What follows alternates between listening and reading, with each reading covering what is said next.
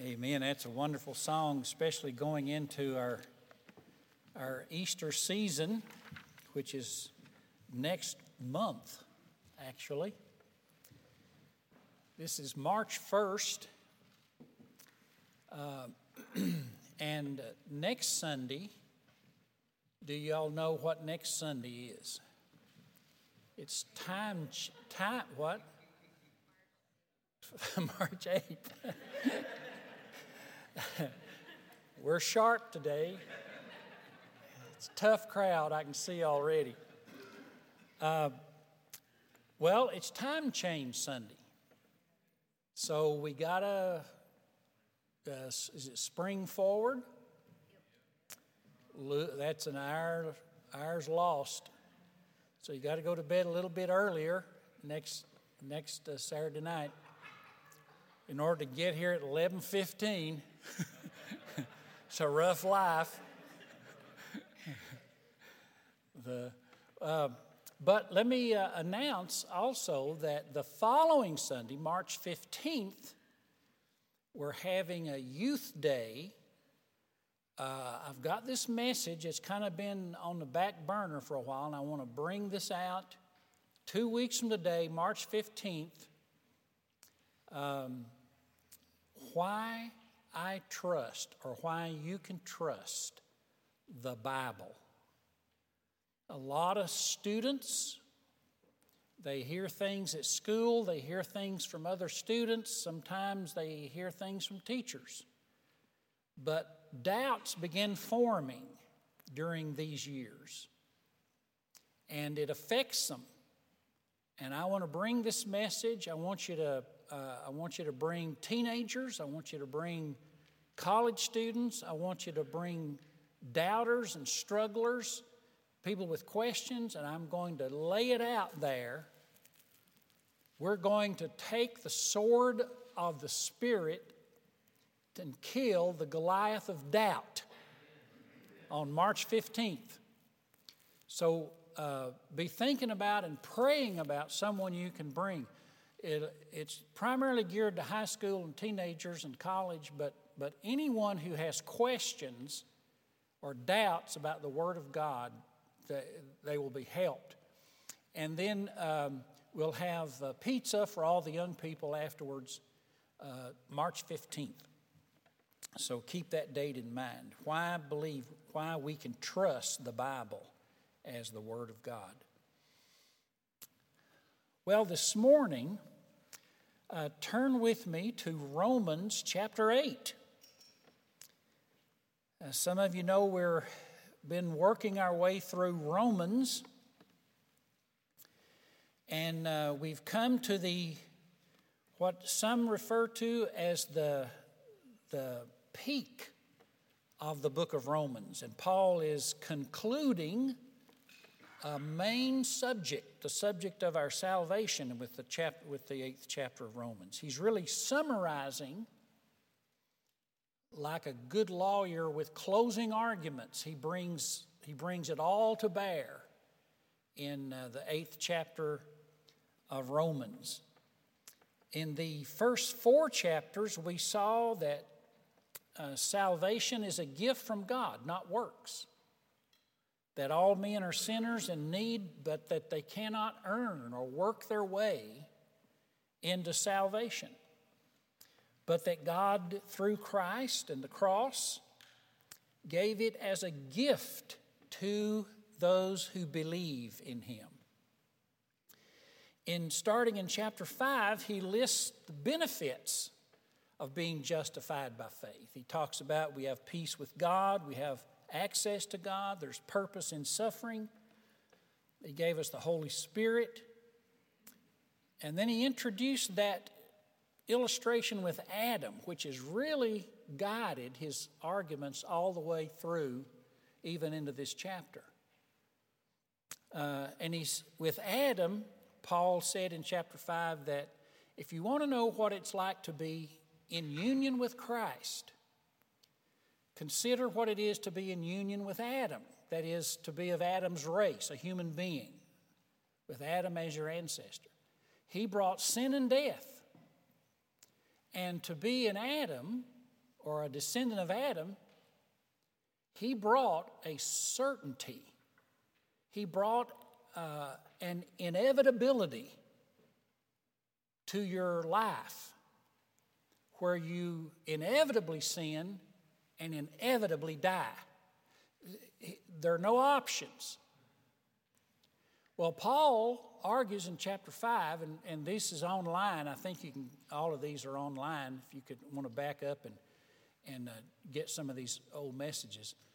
But Paul is saying that if you're in Christ, grace is greater than that.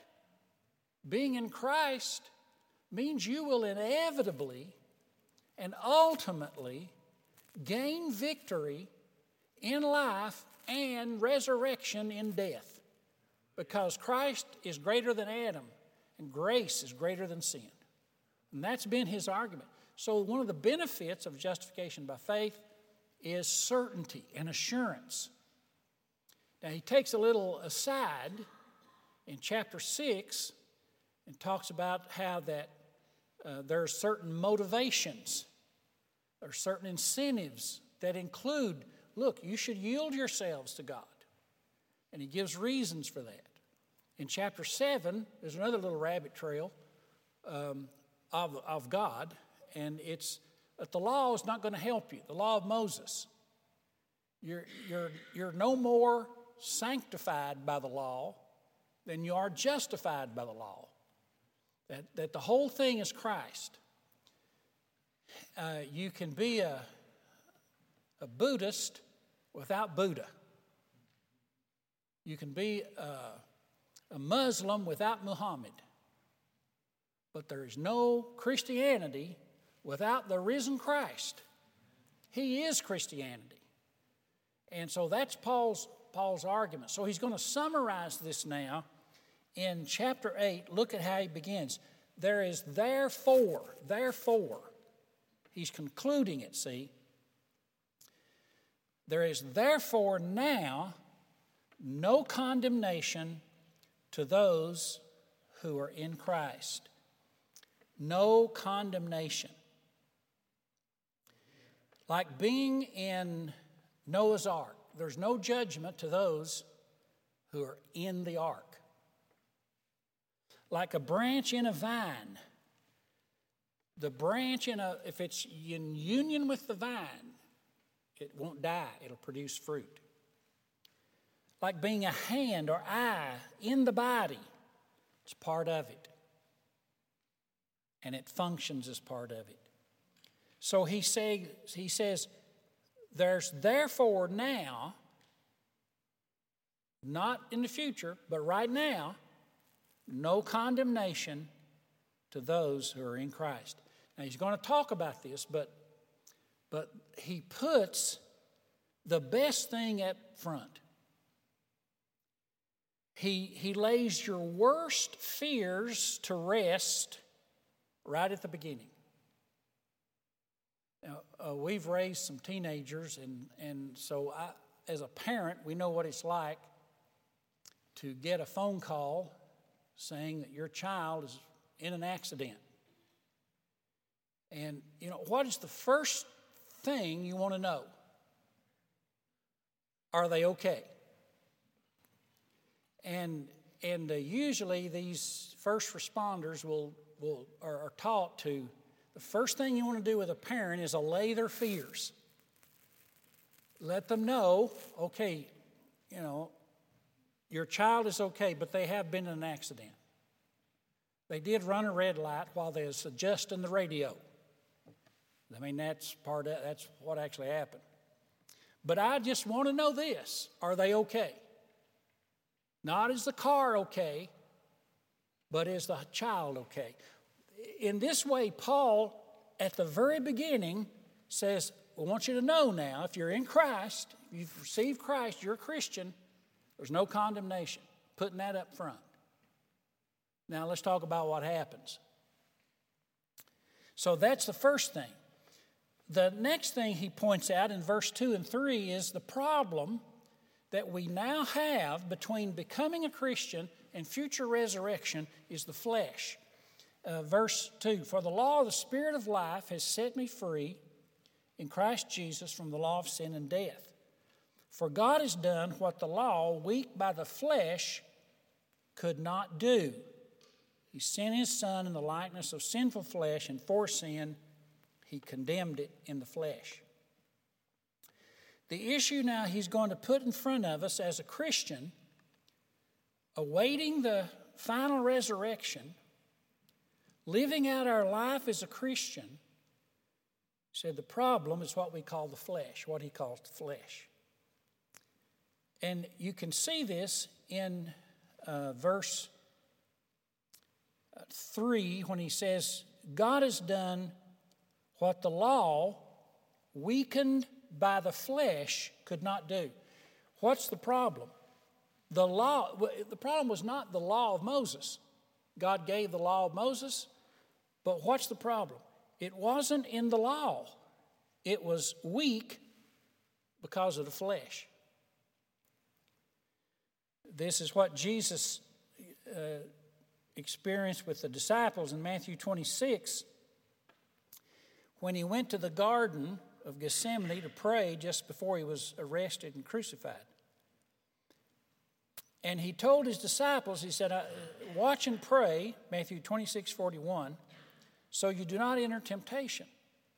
For the spirit is willing, but the flesh is weak. So he told them to stay and pray because you need to pray because your, your flesh is weak. Even though your, your spirit is willing. Again, for the second time, he went away and, and prayed, Not my will, thine be done. And again he came and found them asleep, for their eyes were heavy. Now, what was the problem? Nothing wrong with what Jesus told them to do. And they were disciples, they had good intentions. But the spirit was willing, but the flesh was weak. The problem was the inclination and limitations of the flesh.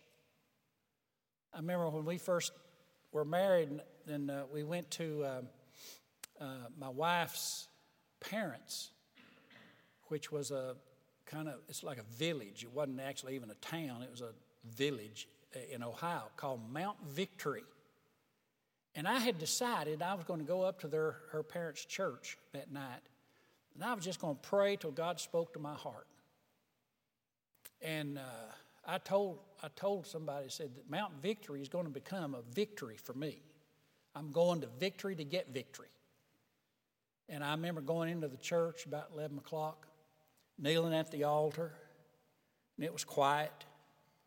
I started praying. I mean, it probably wasn't 10 minutes till I was sound asleep on the altar. I slept till like 2 a.m.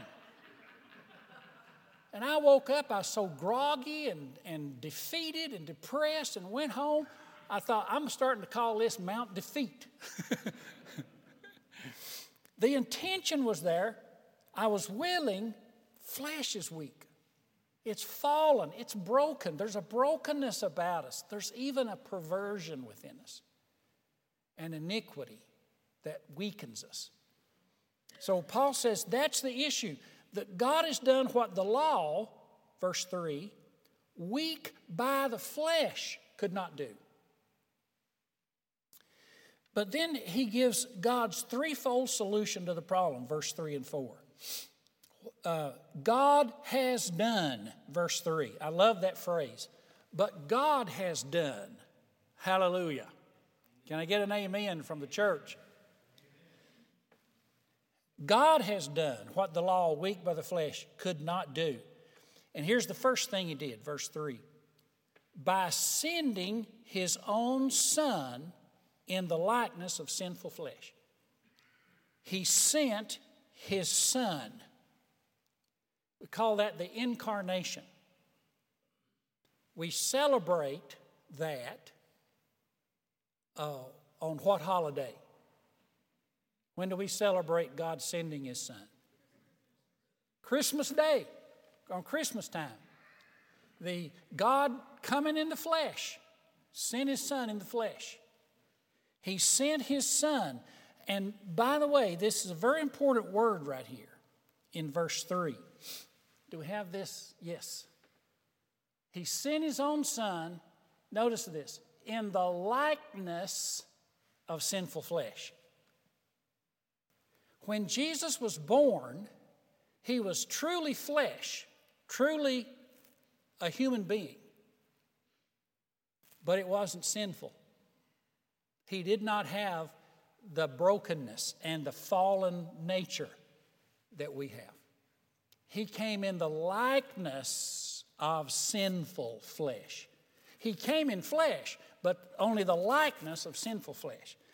I was reading, um, I'm reading through the Old Testament, and I'm in Leviticus. and I'm doing my duty and going through Leviticus. And uh,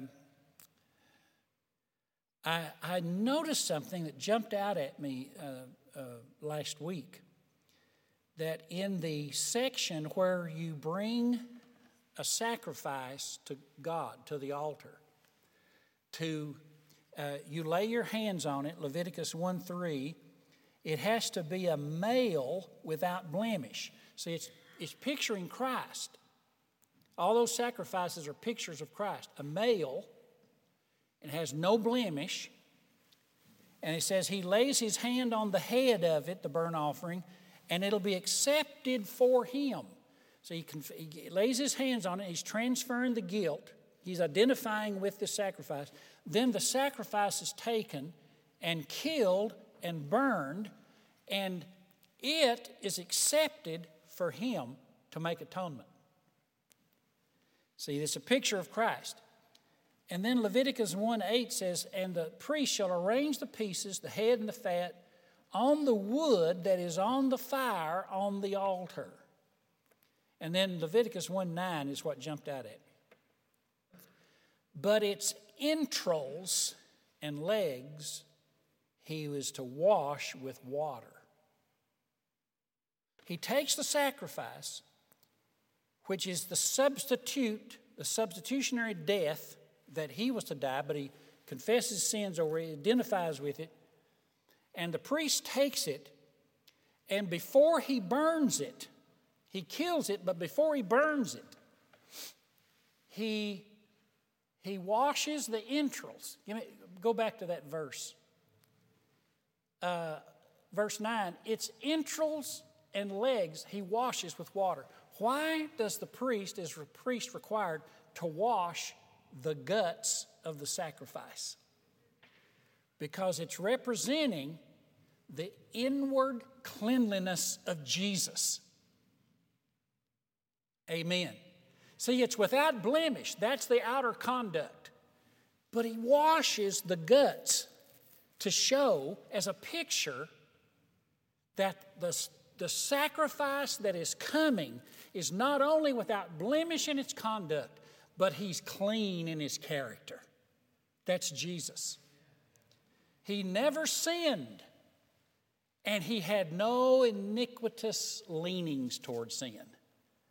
What a Savior. So we read that beautiful description in Hebrews 7, verse 26. It was necessary or fitting that we have such a high priest, holy innocent, unstained, separate or different from sinners, and exalted above the heavens. Just think of those words as it spoke of Christ holy, innocent, unstained, and different from sinners. See, none of us could qualify like that. Amen? I mean, I know I could not holy, unstained, different from sinners, innocent. See, but that is why Jesus is a complete, perfect, sufficient substitute for our sins.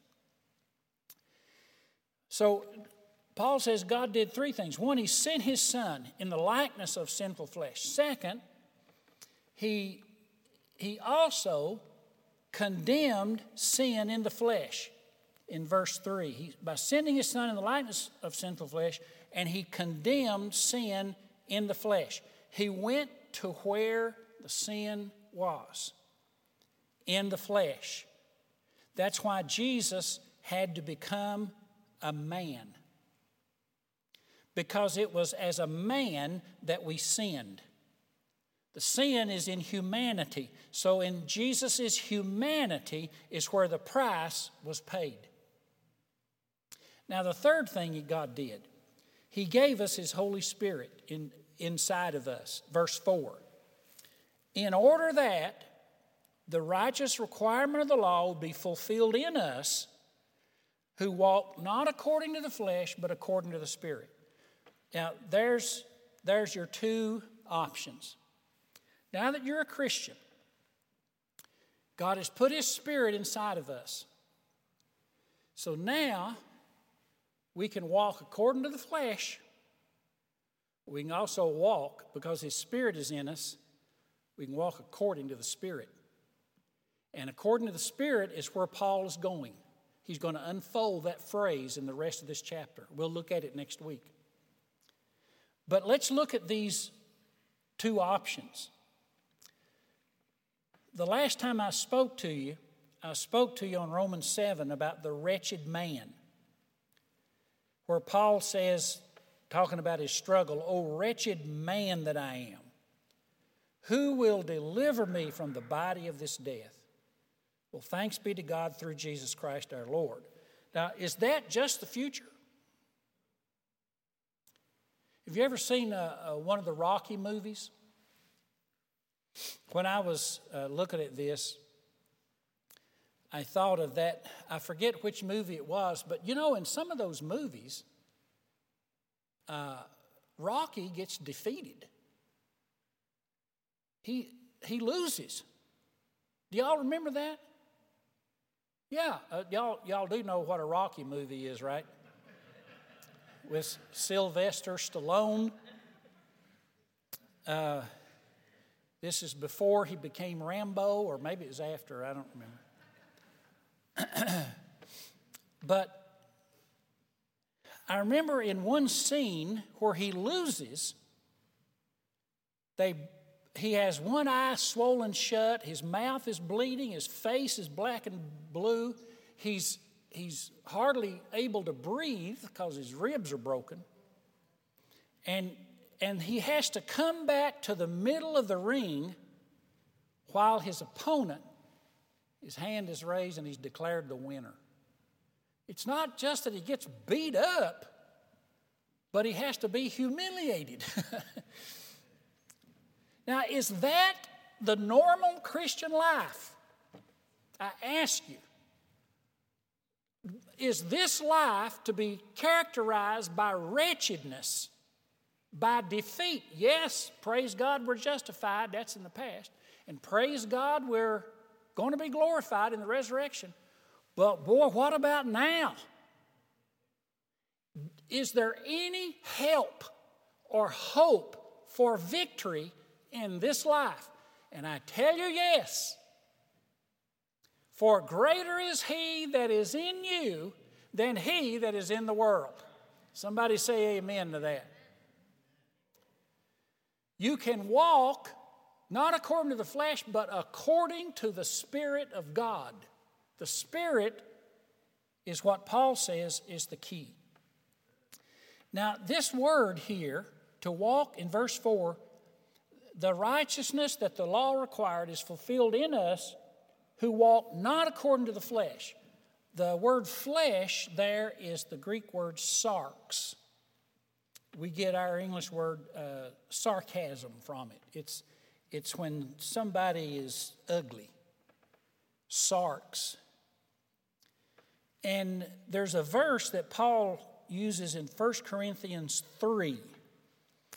Uh, give me that passage in 1 Corinthians 3. This is, I've heard this quoted off and on through the years.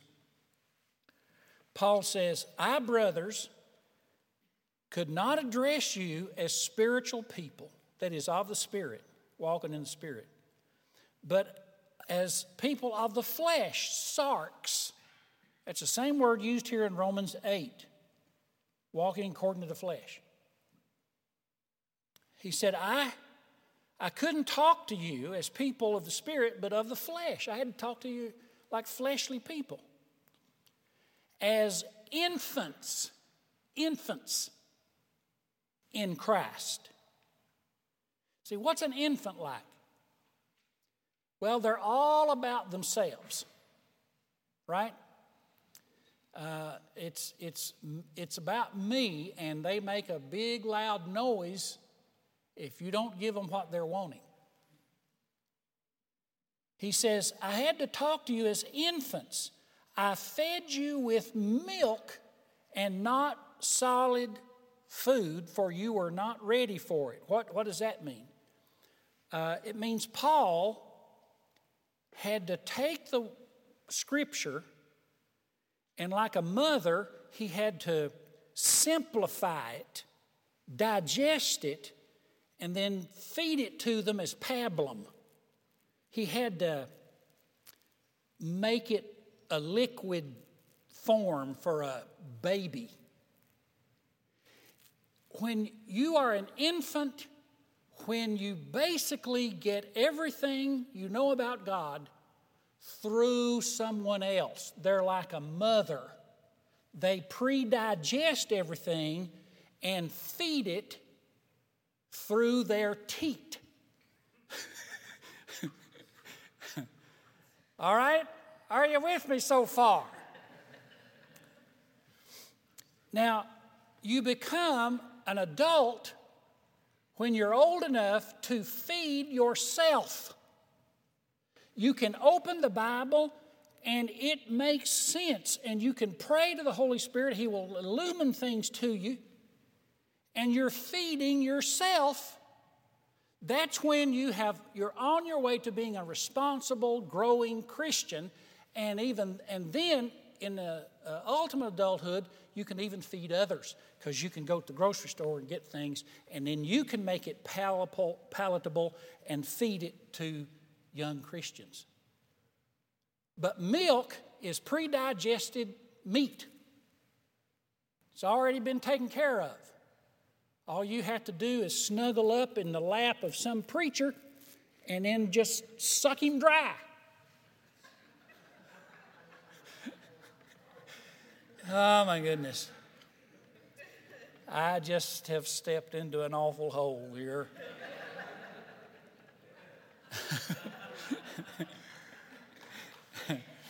but what is Paul saying here in 1 Corinthians 3? That's the way I had to do you. I had to baby you. I, I can remember at times uh, uh, over at Bristol Road in the early years, uh, it just seemed to me like people were so babyish and and crying. I've got a little grandson over there. It's about a year old, and um, and you know if something, the slightest thing, don't go his way, he screams bloody murder right in the middle of my sermon. He doesn't care. It's about him and his preferences. And you know, if I have seen whole churches full of Baptist babies uh, we had a, when I first came, we had some young families that were visiting. They had babies and they were putting them in the nursery, and I had, we had a committee. And it was the com, uh, Buildings and Grounds Committee. And so I, we had a meeting, and I said to them, said, We need to fix this nursery because I'm afraid we're going to lose some of our young families. And you know what? One of the guys who had been there for years you know what he said to me or said to the committee? He said, Well, I'll tell you my thought. Bye bye.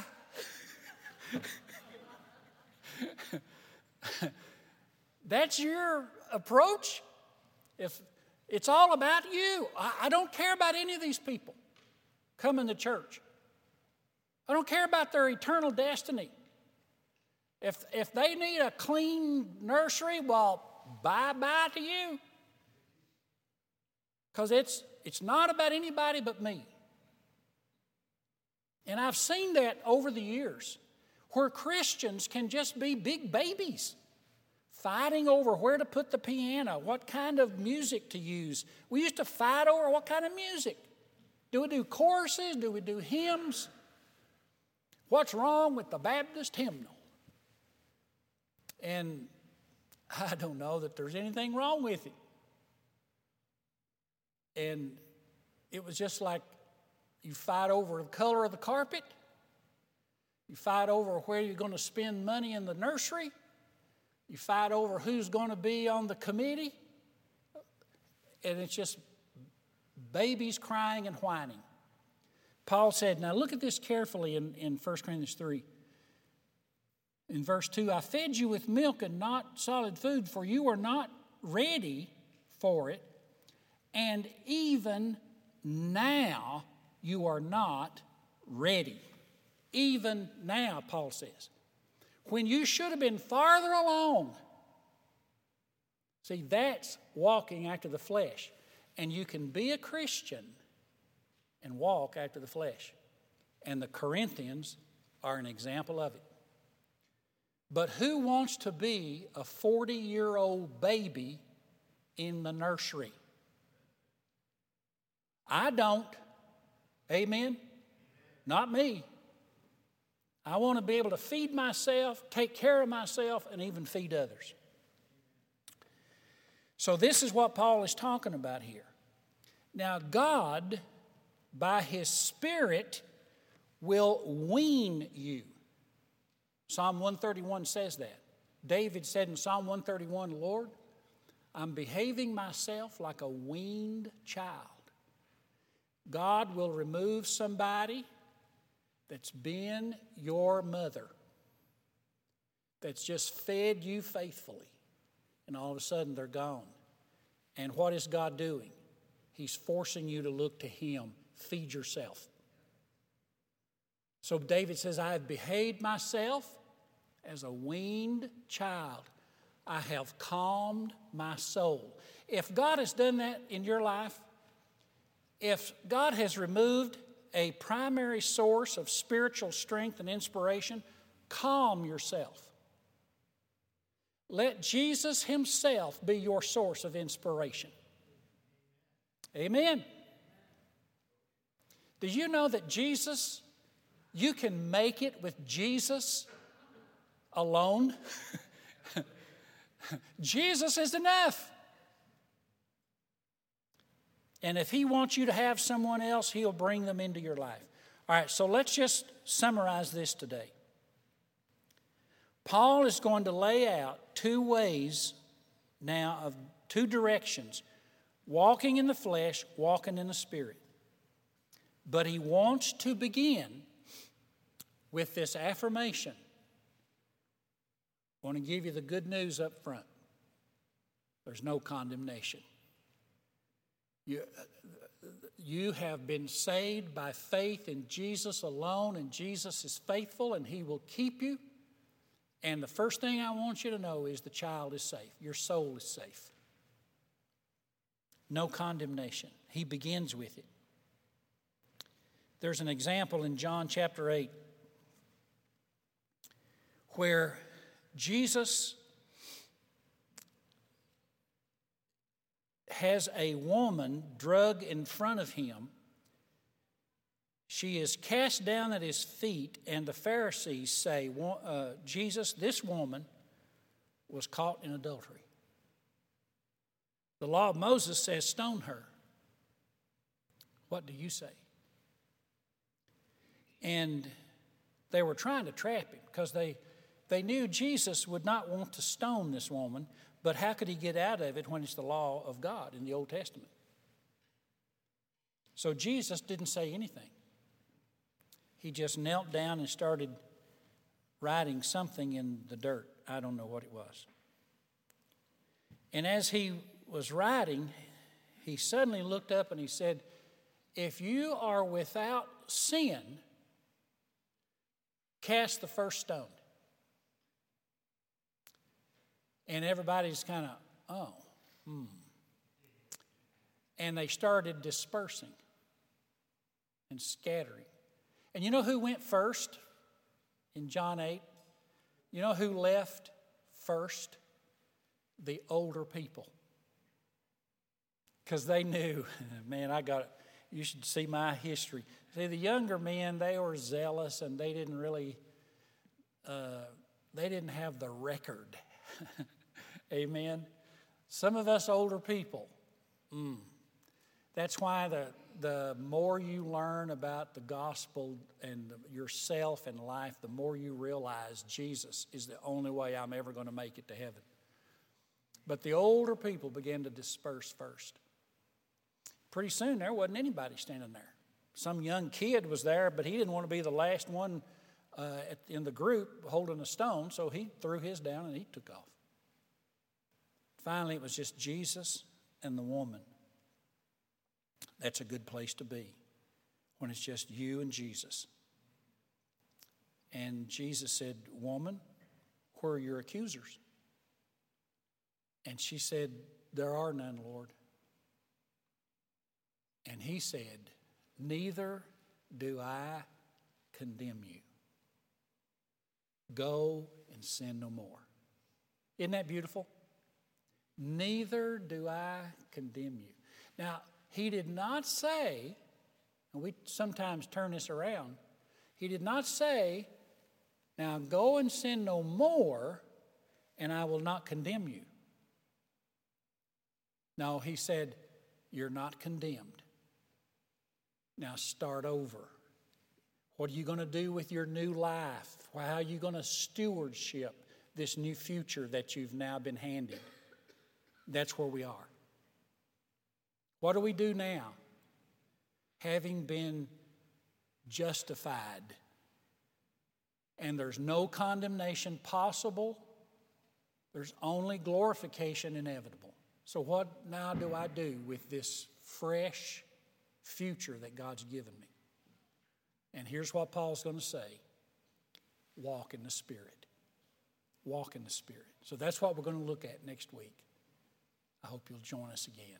But don't forget to set your clocks, or you'll be here at 12:15. All right, ushers, you come and let's pray and ask God's blessing as we worship. We've worshiped in our singing, our praying, in His Word. We've worshiped in hearing His Word. Now let's worship in our tithes and offerings.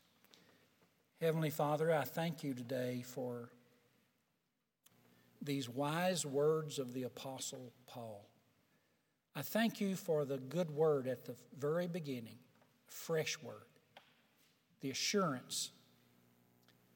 But I also thank you for the possibilities, even the, the um, inevitabilities of the future. Thank you for the certainty of it. I pray you will help us this week, beginning now, to walk in the Spirit in Jesus' name. Amen. Amen.